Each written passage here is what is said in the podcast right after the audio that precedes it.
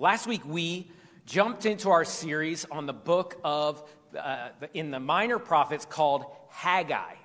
Now, these uh, people, that these books of the Bible that are called the minor prophets in the Old Testament, are called that because it's simply a way to divide the books into sections, right? To divide the Bible into sections.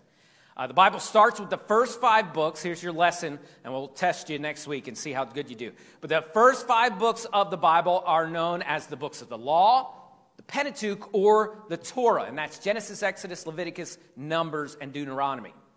And then you have the historical books, which are Joshua, Judges, Ruth, 1st and 2nd Samuel, 1st and 2nd Kings, 1st and 2nd Chronicles, Ezra, Nehemiah, Esther. And then you have the poetic books. Uh, these are the ones that are more poetry and, and imagery. And these are uh, Job, Psalms, uh, Psalms, Proverbs, Ecclesiastes, and Song of Solomon. And then you have the major prophets, which are Isaiah, Jeremiah, Lamentations, Ezekiel, and Daniel. And then you have the minor prophets, which is where we are today in the book of Haggai. And these are the guys with the weirdest names, right? You've got Hosea, Joel, Amos, Obadiah, Jonah, Micah, Nahum, Habakkuk, Zephaniah, Haggai, Zechariah, Malachi. So the minor prophets are not any less important, but they are normally shorter than the major prophets, and the content is more focused on a specific set of people. And the books of the major and minor prophets are normally some of the least read books of the Bible because of the constant warnings to these people and the judgment and also the difficult to understand prophecies. But the prophets are amazing. They give us the prophecies about the Messiah coming and a picture of God's holiness and his justice. Now, if you haven't yet discovered the Bible Project online yet, they have an app and they have uh, you know, a website and on YouTube. Uh, you should check them out because the Bible Project uh, puts small uh, introductions to every book of the Bible and it's with cartoons, right? That makes it easier for people like me.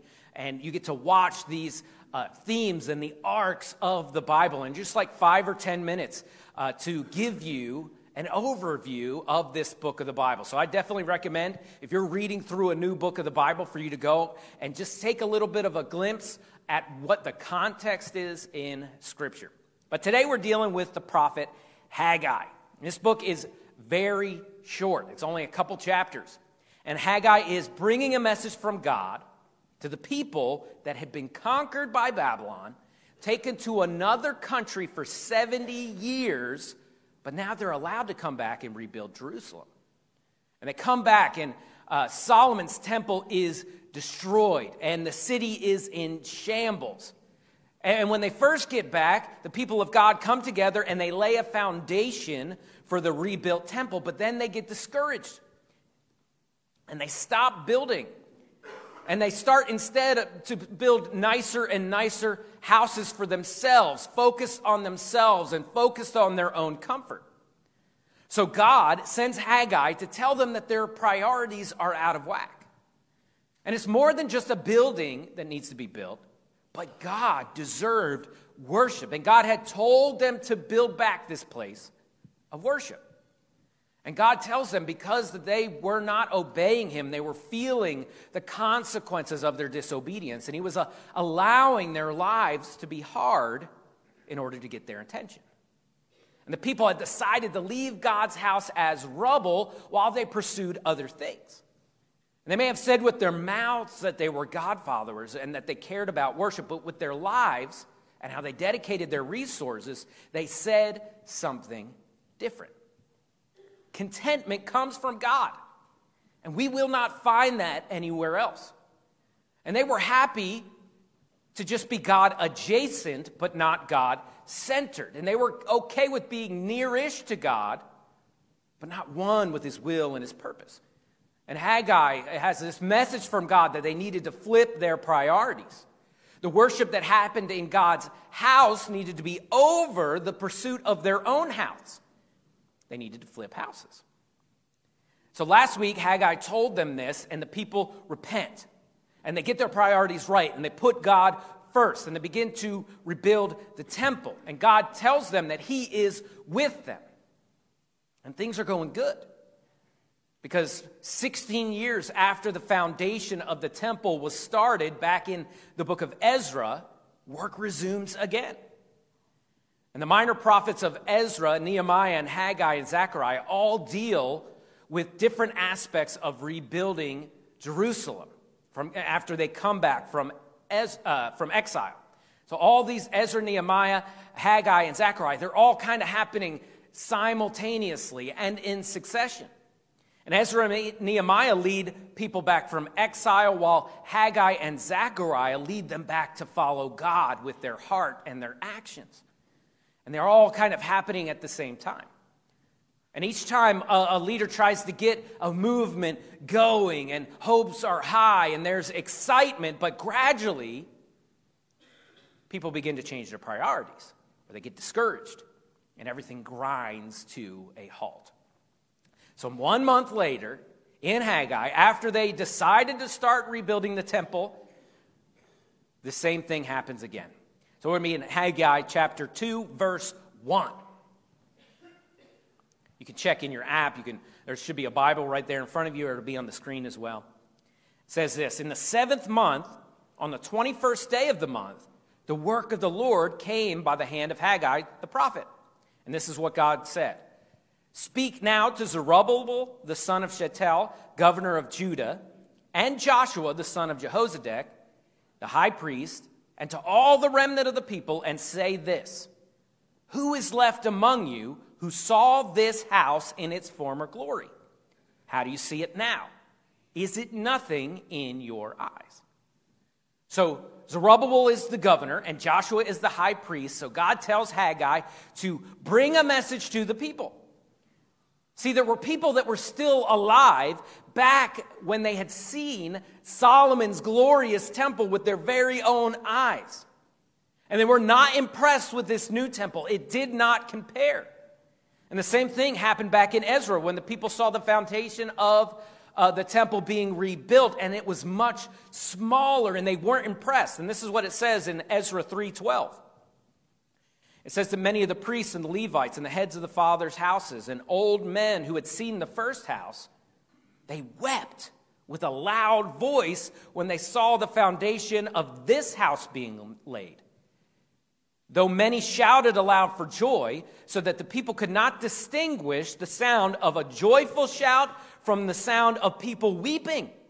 Can you imagine what that might sound like, right? The sound of people excited and screaming out of. Ex- Have you ever had that happen where uh, it happened to me just a couple weeks ago where I heard something and it was a, a, a kid that was playing and I wasn't sure if that kid was happy or sad, right?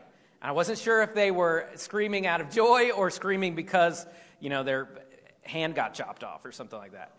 And this is what happened you couldn't distinguish the weeping from the joyful sound. For the people shouted with a great sh- shout, and the sound was heard from far away. So I guess you could say that rebuilding the temple was kind of a bitter sweet moment. The older people had remembered what they had and what was special to them, and they missed it. And they cried and they wept. See, Solomon's temple was glorious. Solomon spared no expense. It was the richest time in Israel's history, and there's gold and jewels and, and craftsmen unlike the world had ever seen, and it was unmatched. And for centuries, it was where God's people worshiped Him. It was special to them the ark and the Holy of Holies and the altar. But now, this temple that was being built only made their pain deeper. This one was smaller and it was blander and it was just not the same. But the people that hadn't got to see Solomon's temple, see, there was people that were born in those 70 years that hadn't got to see Solomon's temple, and they were happy just to have a place to worship again that was their very own. They had lived in exile their whole entire life, and now they come back to a country that is their own, and they had joy seeing a place to worship God together. And this command from God to rebuild was a sign that God wanted to dwell in their midst. And that was a big deal. They had turned their backs on him over and over, but God still wanted a relationship with them. And this was the proof that God wanted them to build this place of worship. And God's message to them is don't get discouraged that you can't make this temple as nice as the last temple. Don't get discouraged. Doesn't have to be the same for it to be good. And God was with this effort, and He was in their midst. And God told Haggai to tell the leaders and the people that He was on their side. Haggai chapter 2, verse 4. He goes on, it says, Yet now be strong, O Zerubbabel, declares the Lord. Be strong, O Joshua, son of Jehozadak, the high priest. Be strong, all ye people of the land. Declare the, uh, the, declares the Lord. And he says, Work, for I am with you, declares the Lord of hosts, according to the covenant that I made with you when you came out of Egypt. He says, My spirit remains in your midst. Fear not, for thus saith the Lord of hosts. Yet once more, in a little while, I will shake the heavens and the earth and the sea and the dry land, and I will shake all the nations so that the treasures of all the nations shall come in, and I will fill this house with, uh, with glory, says the Lord of hosts. The silver is mine and the gold is mine, declares the Lord of hosts. The latter glory of this house shall be greater than the former, says the Lord of hosts. And in this place I will give peace, declares the Lord of hosts. See, Haggai points the people away from what used to be and away from how they, how they wish things were, and he points them to what will be in the future, far in the future, uh, when the hope of what is coming next, when God's kingdom is on this earth. And God will bring a temple that is far better than even Solomon's temple or this temple. And we'll worship Jesus in the next age, face to face, in his kingdom for eternity. Don't get discouraged when things don't look like you wished they looked right now. God is making all things new. And this life is not the end. Be strong. Be strong. Don't quit. Don't burn out. Don't give up. Don't get apathetic. Don't get comfortable. The temple that is to come will be the real majestic temple, the one in the next world. And things in this life are just shadows. And in the next life, we will be with the light. And things may seem difficult right now, but God is working towards something far better. The good news is that God's Spirit is with His people, and He wants to dwell with us and to be present with us. That is what is important. So fear not. What is coming is far better than what happened in the past or is happening right now. So don't give up and don't be discouraged.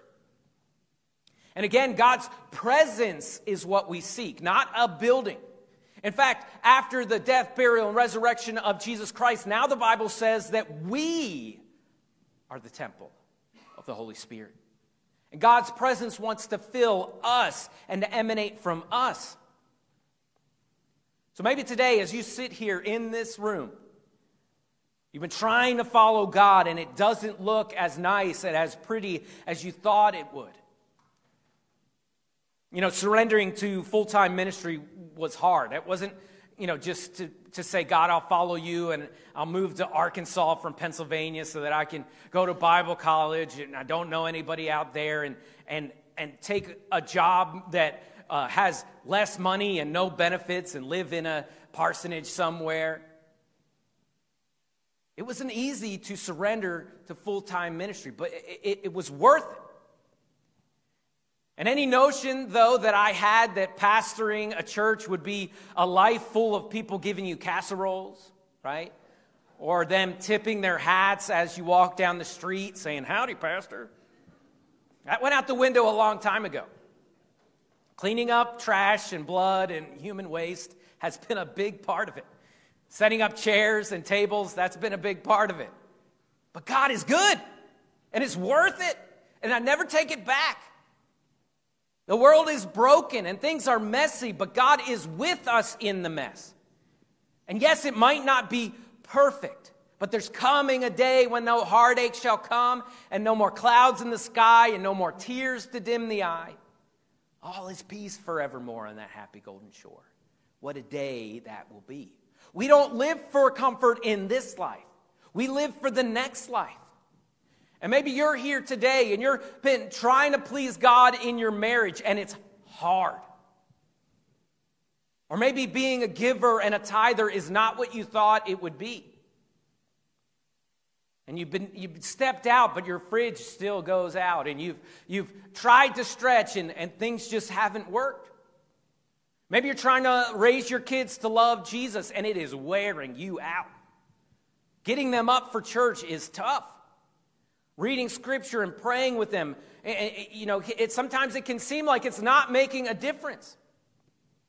And you might be trying to live right and love Jesus and be obedient to God, and the people that are closest to you are the ones that are making your life harder. Following Jesus doesn't always look the way that we want, but God blesses obedience. And walking with Jesus is far better than running from Him. No contest. We also need to recognize and to admit that sometimes things aren't the way that we wish they were. But don't stay there. Why? Because God isn't done yet and the story isn't over. Have hope. Why? Because His presence wants to dwell with you and He is with you in the pain and with you in the disappointment. And He wants you to worship Him right where you're at. Zechariah, another prophet around this same time, looking at the state of the temple uh, uh, that they were building, said this Do not despise the day of small things. Do not despise the day of small things. And he's saying, look, things might not be how you want them to be right now. But this isn't the end of the story, and the project isn't finished. And when it is, it's going to look different. And one day in the future, everything shall be as it's meant to be. So don't give up. Paul tells the church in Galatia to keep going, even when what you're getting is not what you want. Paul tells that church to follow God and do things His way, and you will be rewarded. Don't give up. It says in uh, Galatians 6 9, let us not grow weary of doing good, for in due season, when is that due season? It's not when I say it's due, it's when God says it's due. In due season, we will reap if we faint not. Charles Spurgeon said this He said, We'll not grow weary of waiting on God if we remember how long and how graciously He once waited on us. Morale was low in Jerusalem. The people had been working on this temple for 16 years. And, and then they got discouraged and they built the foundation and then they left. And they went and started building their own houses and making them better. But God told them to get back to work and to make His worship priority number one. But one month in, they're already getting discouraged again. It doesn't look like it's supposed to look. It doesn't look anywhere near as, as good as it looked before. And remember back when this was like this, and I, it was so special, and, and this and that, and things aren't the way that you wish they were. And they were ignoring the fact that this command to build the temple was because God wanted to dwell with them in the now. Even though things had changed, and even though there had been brokenness. And He calls them to get back to work and to look forward, even past this temple, to look when God will bring His kingdom and there will no longer be a thing called disappointment. God's house first. Not a building, but the worship that He deserves is paramount. We need to flip our houses, not just God adjacent, but God centered. Every head's bowed and and eyes closed as the Richmonds come back up again. Maybe that's where you are today. You're here and you're like, man, this is four Sundays in a row I've been here and things haven't changed. Or I've been reading my Bible every day and I've been trying to, to do what's right and, and things still happen around me that are disappointing and and there's still pain. Don't despise the day of small things. God is still doing a work in your life. If you are following Him and in obedience to Him, it is still better to walk with Him than it is to run away from Him. Don't get discouraged and don't quit when things don't look the way that you think they should. God is on the throne. And even if things don't change in this moment right now, there is coming a day a day that we can look forward to, that when His kingdom comes and His will be done on this earth as it is in heaven.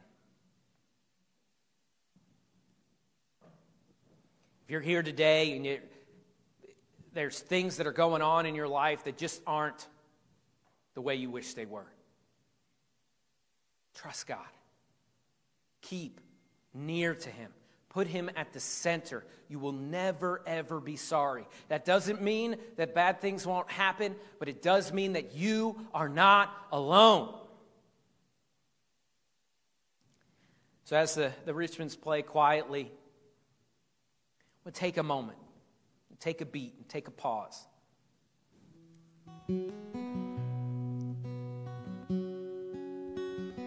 Just talk to God. We don't have to dress things up. We don't have to fake it with Him. Maybe this thing that you thought you wanted isn't what you expected. Maybe there's disappointment because you remember how things used to be, it's not how they are now. Or maybe right now, in the last week you've had something really tough happen, whether it's with your health or your finances, or your family. And you got questions. Take them to the one that can answer them. And don't grow weary in well doing. God promises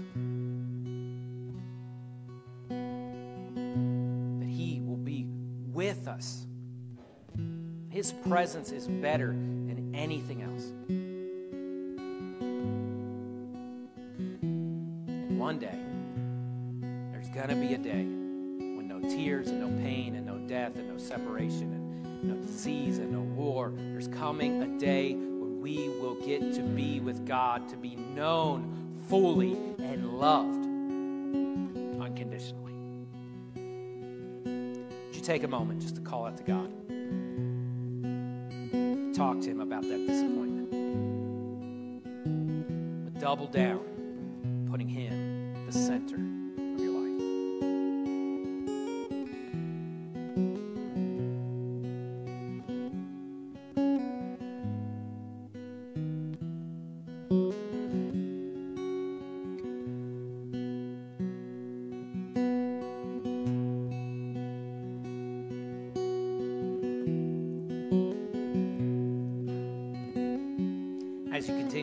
Maybe I'm speaking to someone in the room today.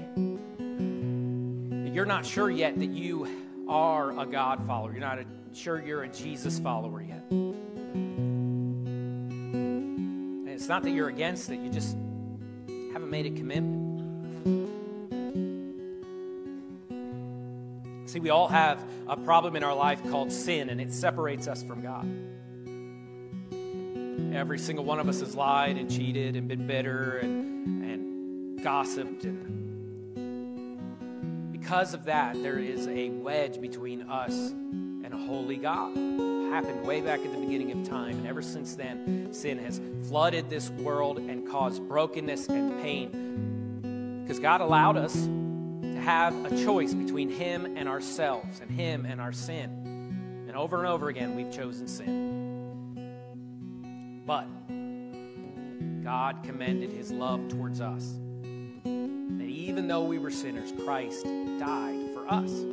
That's Romans 5 8. Even though we were sinners.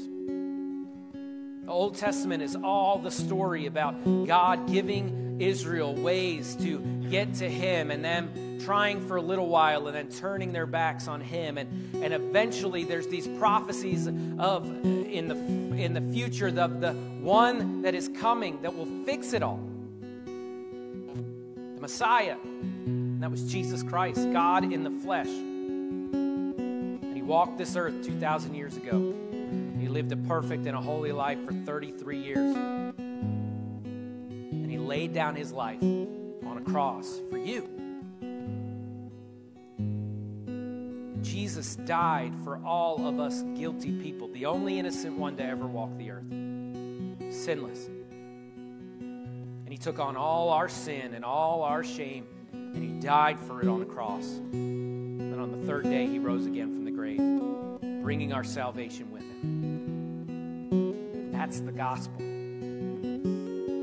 If you've not yet put your faith and trust in what Jesus did on the cross, that is how you become a child of God. You could call out to Him right now and ask for forgiveness. Put your faith in what Jesus did on the cross. The words are not important, it's not a pledge of allegiance or a magic prayer. You can call out to God with something like this right now Dear Jesus, know I've sinned. And I know because of my sin that I deserve hell. God, forgive me. I'm turning from all of that and I'm turning to you. Put my faith in what you did on the cross to save me. Thank you, Lord, for saving me. That's you today.